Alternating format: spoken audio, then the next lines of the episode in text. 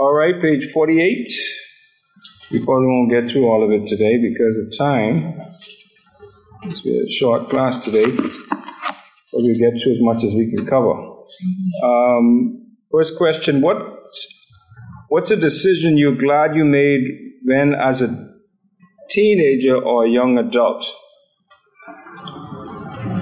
To stay pure um, until I got married and Amen. save myself from one man. Amen. Praise the Lord. Praise the Lord. Amen. Anybody else? That I had to choose a job. A job. Okay. All right. Um, we are looking at session four. G- is Jesus God? Is Jesus God? So let's look at uh, Bible meets life. We want to take that. Bible Teenagers. Go ahead. Teenagers are not known for always making good decisions.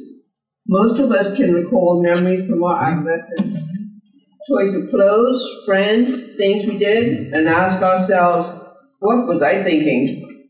And many of us were often on were often on the receiving end of that question from parents. After questionable behavior, a parent would ask, What were you thinking? Our usual response was, I don't know. That's a valid answer from a teenager. The adolescent brain is still developing, and the brain's neurotransmitters don't always make the logical leap they should. But that doesn't mean teenagers aren't incapable of good decisions. Many of us found hobbies or other interests during those years. Some of us chose the career paths we wanted to pursue, and a lot of us decided in our youth to follow Christ. Mary was a young person who faced a huge decision. When she heard of life changing announcements, she could have doubted or refused, but she chose to accept God's mission. It falls on us now to decide do we accept the miraculous birth of the Son of God, or do we take a more skeptical approach? Is Jesus really God? Okay. So sometimes teenagers get, get it right. Such was the case with Mary. What's the point? Everything about Jesus' birth points to his divinity. Every single thing about his birth points to his divinity. People look to a variety of religions to get their lives, their lives meaning. Some of these religions offer a God who is so beyond us that he is unreachable. Other religions have human leaders, yet their humanity makes them little different from us. But in Jesus, the all powerful, transcendent God came to us. He came to earth and became one of us. That is what makes Jesus unique. He is fully God and fully man. A couple of passages we have uh, to look at today. The first one is Luke 1 26 to 29. Before we do that, let's read the setting. After the angel Gabriel had announced to the priest Zachariah that he and his wife Elizabeth would be the parents of the forerunner of the Messiah, Gabriel was sent by God to the village of Nazareth, traditionally known as the Annunciation. This passage details how Gabriel appeared to Mary, a young virgin, and revealed to her that she would be the mother of the Messiah. Okay, let's look at that first passage. In the sixth month, the angel Gabriel was sent by God to a town in Galilee called Nazareth, to a virgin engaged to a man named Joseph of the house of David. The virgin's name was Mary. And the angel came to her and said, Greetings, favored woman, the Lord is with you. But she was deeply troubled by this statement, wondering what kind of greeting this could be. The key word here is favored woman in verse 28. Mary was providentially chosen by God apart from any merit of her own to be the mother of Jesus, God's promised Messiah.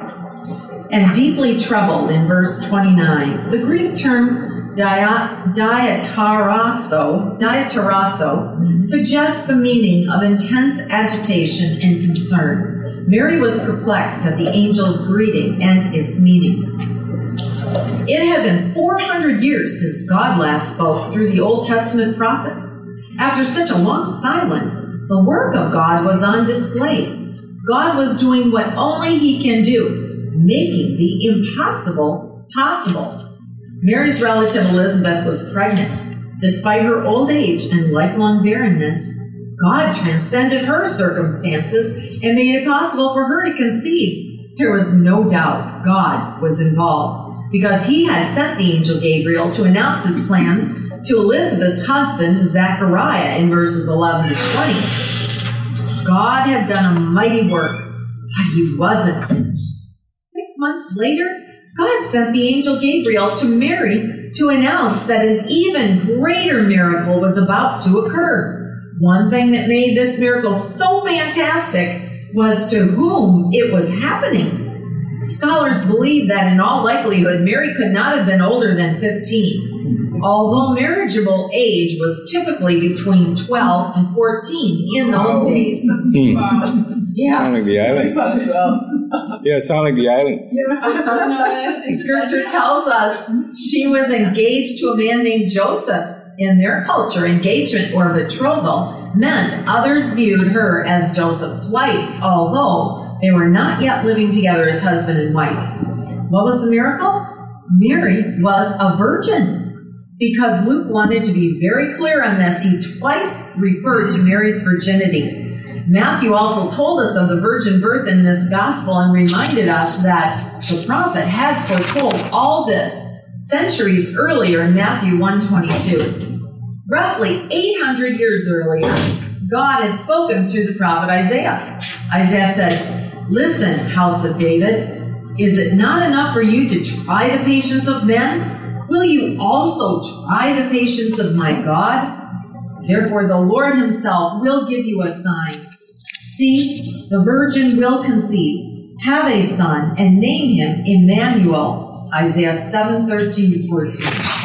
The angel Gabriel had announced that two miraculous births would soon take place, but make no mistake, the virgin birth of Jesus is far more significant.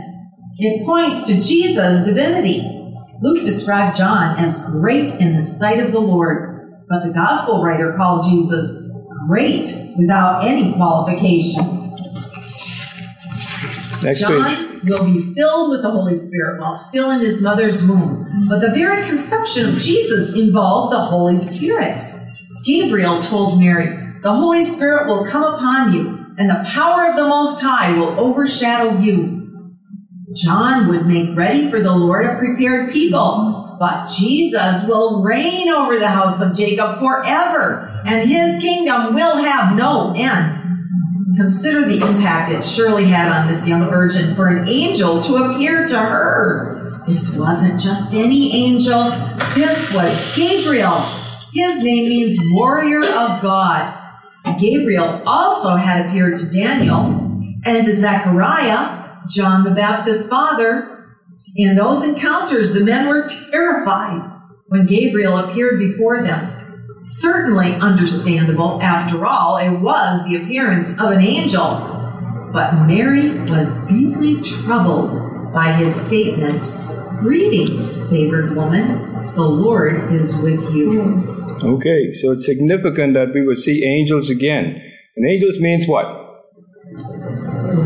What does angels mean? Messenger. Right. They always came to bring messages from God, right? So angel means messenger, and angels deliver divine pronouncements to the people of God from God Himself, uh, like UPS and FedEx in those days. All right, angel came, and the angel Gabriel mentioned twice in the book of Daniel and twice in the book of Luke. Uh, also, um, there are some comparisons between John the Baptist and Jesus. Uh, one is greatness, and the other is the role of the Holy Spirit would play, the role the Holy Spirit would play in their births. It's another comparison. Another comparison would, would be John would prepare the people for the coming of the Lord. So the noted comparisons there uh, between John the Baptist and Jesus, uh, as noted. Uh, virgin used twice in verse 27 to make it very clear. Notice what the, the, the, the uh, passage says very clear that Mary never had experienced sexual intimacy with a man at the time of Gabriel's appearance to her. And the Bible makes that clear by mentioning it over and over. And what does repetition mean? Take note. Take note, all right? Get the point, all right? That's what repetition means. And then that, that, that uh, engaged, there are a lot of people who are still in, in confused about uh, the process of engagement during that time. Uh, it is also called betrothed in the Bible. And betrothal involves a formal agreement undertaken by the parents of the children to be married. Okay? And uh, the betrothal process involved the payment of the purchase price to the father of the bride and a formal written agreement to marry. At the end of the betrothal, a marriage ceremony took place. Marital relations did not occur until the marriage ceremony. And there are a lot of critics out there who use this as a critical uh, uh, uh, point with regards to uh, Mary being a virgin and being married or betrothal. They don't understand the, the, the, the, the difference or the historical uh, cultural aspect of that. Okay. Um, time is rapidly moving, so I'm trying to uh, see what we can do next. Okay, let's look at the next passage. Uh, Luke 1 30 to 33. Question two. Yeah. Oh, question two. What do you think Mary found? Why do you think Mary found Gabriel's greeting to be troubling? Any thoughts on that? Hmm? She was a virgin, okay. Anything else? I wondered, what does it mean the Lord is with you? Uh huh. Okay. Yeah, that could be troubling. Anything else would be troubling to Mary? The fact that you're just like a common person. He came to you, how come? Yeah, why me? Yeah. Yeah, okay. All right. Good points. Hmm? Okay, she she ne- never been with a man, right? She uh, did not know of any relationship with a man. Okay, next passage, uh, one to thirty, uh, one thirty to thirty-three. Okay, let me read that one. Then the then the angel of the Lord told her, "Do not be afraid, Mary, for you have found favor with God. Now listen, you will conceive and give birth to a son, and you will name him Jesus." He will be great, and he will be called the Son of the Most High, and the Lord God will give him the throne of his father David. He will reign over the house of Jacob forever, and his kingdom will have no end. Many of challenged, many who challenge the virgin birth of Christ believe Jesus was an illegitimate child. That's what we we're just talking about. Uh, they do not believe in the miraculous power of God. They forgot that though Gabriel clearly connected Jesus to his father David, he also called Jesus the Son of the Most High.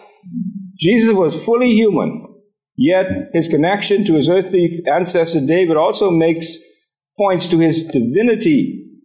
God had made a covenant with King David, one in which God promised that David, uh, that promised David that his descendants would rule over the, an eternal kingdom. Consider the parallels between David's words, God's words to David, and Gabriel's words to Mary. 2 Samuel 7, 9 to 6. A great name, the throne of his kingdom. He, he will be my son. Your house and your kingdom will endure before me forever. And then Luke uh, 1 32 33. He will be great. He will be called the Son of the Most High, the throne of his father David. He will reign over the house of Jacob forever, and his kingdom will have no end. Religions are full of human leaders, but while Jesus is human, he is also, he is like no other. In fact, the things we learn from Gabriel's announcement about Jesus' relationship to David point to his divinity. He will be called the Son of the Most High. Note the order of Gabriel's description. He referred to Jesus as the Son of God before referencing his connection to David. First and foremost, Jesus is the Son of God before he is the Son of David. Before any other title, before Jesus was conceived in Mary's womb, he is the pre existent Son of Almighty God. And then, secondly, the Lord will give him the throne of his father David. This promise fulfills one of the major Old Testament covenants, the Davidic covenant.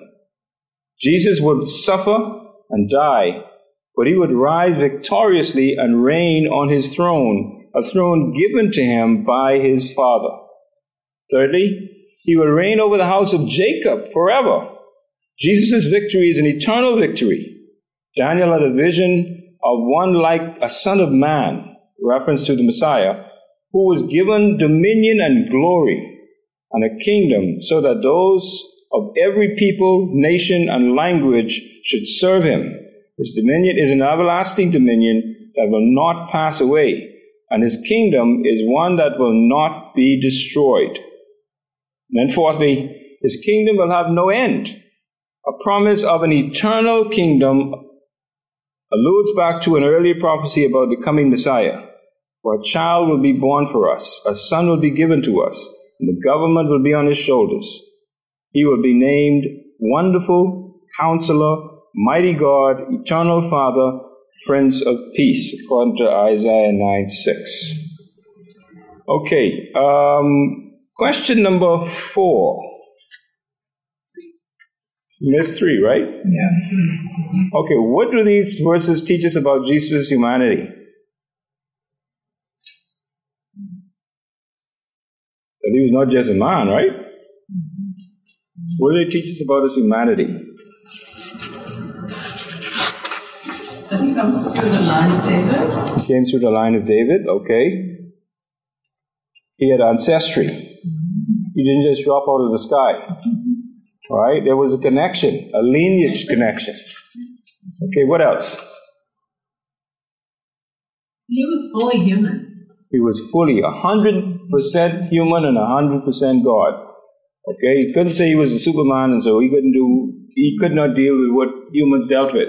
And that's why God brought him in as a human being so that he could identify with those he came to die for. Okay, people often come to us and say, Boy, I know what you're going through, and they have never been through it. But Jesus can say to us, whenever we, whatever we're going through, I know what you're going through. And that's the reason why God made him man, a human being just like us, so that he can identify with us. And so if a person hasn't been what you've gone through and they say, I know what you're going through, tell them, no, you don't. Because they really don't. Unless you know they did, then you could contradict them. Okay, uh, question number four. What do these verses teach us about Jesus' divinity? I think we covered that, right? Yes. Yeah, okay, let's move on. Uh, we got one more uh, because time is going. Let's look at the last. What that, that is? Okay, we got one more passage. Uh, there was something. Evidence of Jesus' divinity. Based on that last question, look at the chart. Okay, evidence of Jesus' divinity. Gabriel's message to Mary foretold Jesus' divine nature. A baby would be both fully human and fully God. Okay? That's impossible, but God made it possible. Okay? Fully human and fully God, and God told Mary that that's what her child would be. And then, secondly, he would be called the Son of the Most High, according to Luke 32, 132. The Lord will give him the throne of his father David. See that in verse 32. He will reign over the house of Jacob forever. There'll be no end to his kingdom. He will have an everlasting kingdom, according to verse 33. And his kingdom will have no end. Again, verse 33. And then we have some handouts here that also affirm uh, that affirm the divinity of Jesus, the Lord Jesus Christ. The Old Testament predicted that Messiah would be God. It said in Isaiah 9 and Matthew 1, Jesus claimed heavenly preexistence. He claimed that because that's exactly what he was. John 6, 662. Jesus assumed divine authority. In uh, three passages mentioned here, over the Sabbath, over the forgiveness of sins, and over people's eternal destinies. And then Jesus exercised divine authority over demons, over diseases, over death, over the natural world. And then Jesus claimed ownership over that which belongs only to God. Kingdoms of God, the kingdom of God, the elect of God, and the angels of God. And then number six, Jesus claimed the ability to answer prayer. According to Luke, John 14. Jesus called himself the Son of God, a title with divine implication from the Old Testament. According to Luke 19 and Daniel 7. Jesus also called himself the Son of God, a title his opponents understood as a claim to deity, which it was, and he got all ruffled up and bent out of shape because of it. All right, remember that? Pharisees, they wanted to stone him. And then Jesus called himself I am. Remember that? Jesus claimed unity with the Father, according to John 14 9, and there are all the verses there that uh, support all those claims. Good to have uh, as a reference. Last passage we have uh, is Luke 1 34 35. Okay. Mary asked the angel, hmm. How can this be, since I have not had sexual relations with a man? The angel replied to her, The Holy Spirit will come upon you, and the power of the Most High will overshadow you. Therefore, the Holy One will be born. The Holy One will be born, will be called the Son of God. Keyword overshadow, a description of how the Holy Spirit would manifest the power of God in bringing about conception and birth of Jesus. All that Mary heard was amazing. For many people, it might be too incredible to believe, but not for Mary. She did ask a question about it, but it was not a question of doubt. Six months earlier, Zachariah asked a question that, on the surface, seemed the same. Zachariah had asked, How can I know this? Luke 1:18. But Mary asked, How can this be? Mary did not question what Gabriel was, was saying, but she was curious to know how God was going to carry out this miracle. Consider about consider also that Gabriel did not rebuke Mary for her question as he did Zachariah as as he did when Zachariah had questioned earlier. Instead, Gabriel explained what God would do. The Holy Spirit will come upon you, and the power of the Most High will overshadow you.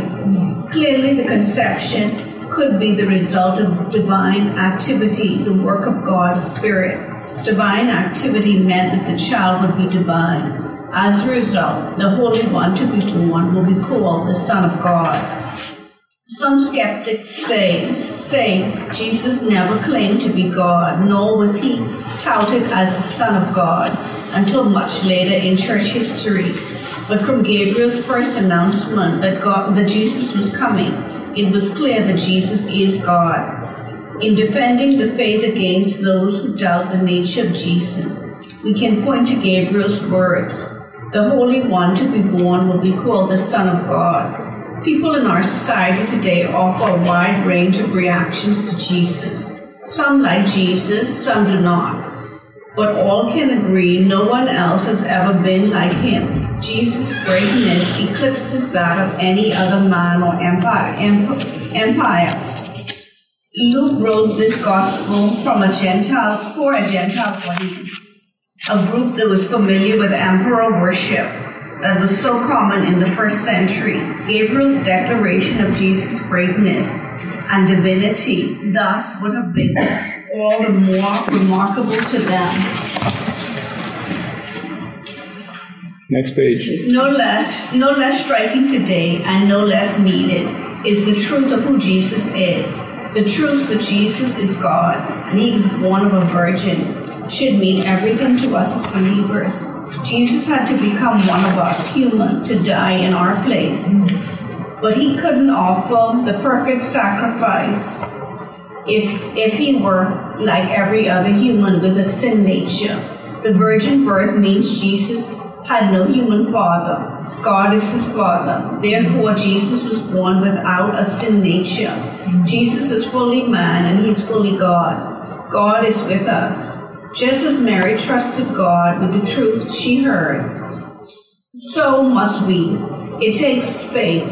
Each of us must accept the truth that Jesus is God's Son, who came to save us from sin and death. Only Jesus can do that. Let Jesus enter your heart and life. He will bring you forgiveness, hope, healing, and transformation. Amen. Okay, that uh, passage is full of significance uh, that we don't have time to get into. But uh, uh notice um, Mary's uh, response. Or the question, um,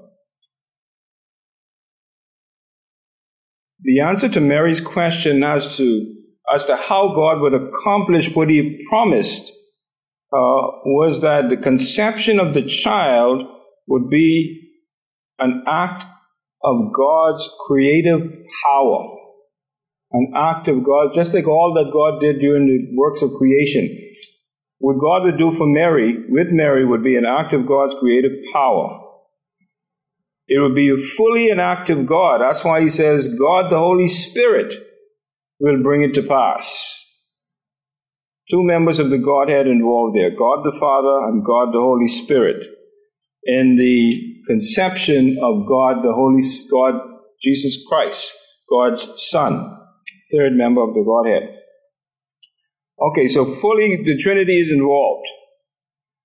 Also, notice, uh, well, let's look at, we saw the, the uh, affirmation of the, the divinity of Jesus on the handout that we gave. But let's look at question number five as we wrap up. Why is it important to understand that Jesus is God? Why is that so important? Everything about Jesus. Hmm?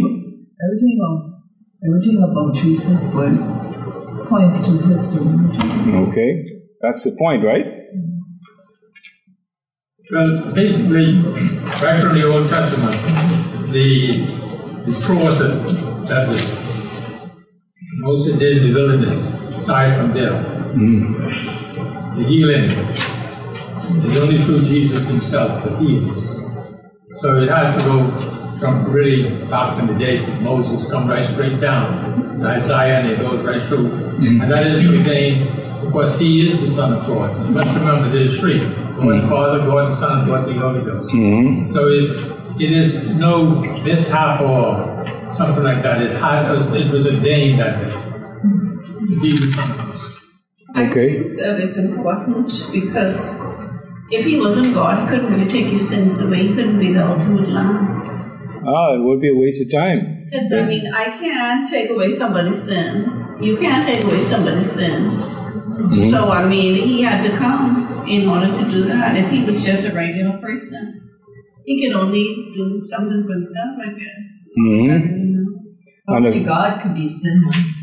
That's right. And so that's that's why he was the only one who mm-hmm. possibly die in our place. Exactly, and if he didn't, uh, if he didn't, uh, if he didn't come, if he was not uh, uh, God, we would still be making those sacrifices that they made in the Old Testament for our sins.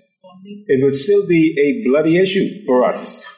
We'd all have to be bringing our little animals, whether it's a pigeon or, or goat or a ram, to some altar somewhere and shedding that blood, having a high priest who could never sit down, shedding that blood for our sins. And that, was a, that would be a continued process if Jesus Christ is not God.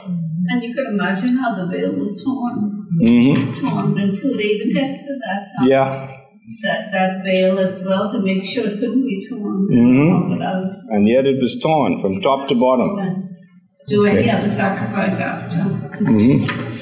Okay, let's look at live it out. How we flesh this out. Page 57. In the moments when life feels overwhelming, anxious, or confusing, remember you have a great Savior, Jesus, the Son of the Most High God. How will you live out that truth? Three points. Trust. Trust God for the miracle of a changed life. You want to know how to become a follower of Christ? Talk with your group leader. You can also read the inside front cover of this study guide book that you're looking at. And then pray. Ask the Lord to increase your faith. Trust Him with what you know from His Word. And then defend. If you have a friend who sees Jesus simply as a good man or a good teacher, share with him or her the reality of the virgin birth of Christ. pray that his eyes would be open to the impact that trust can have on life. Okay, those are marching orders, don't we say?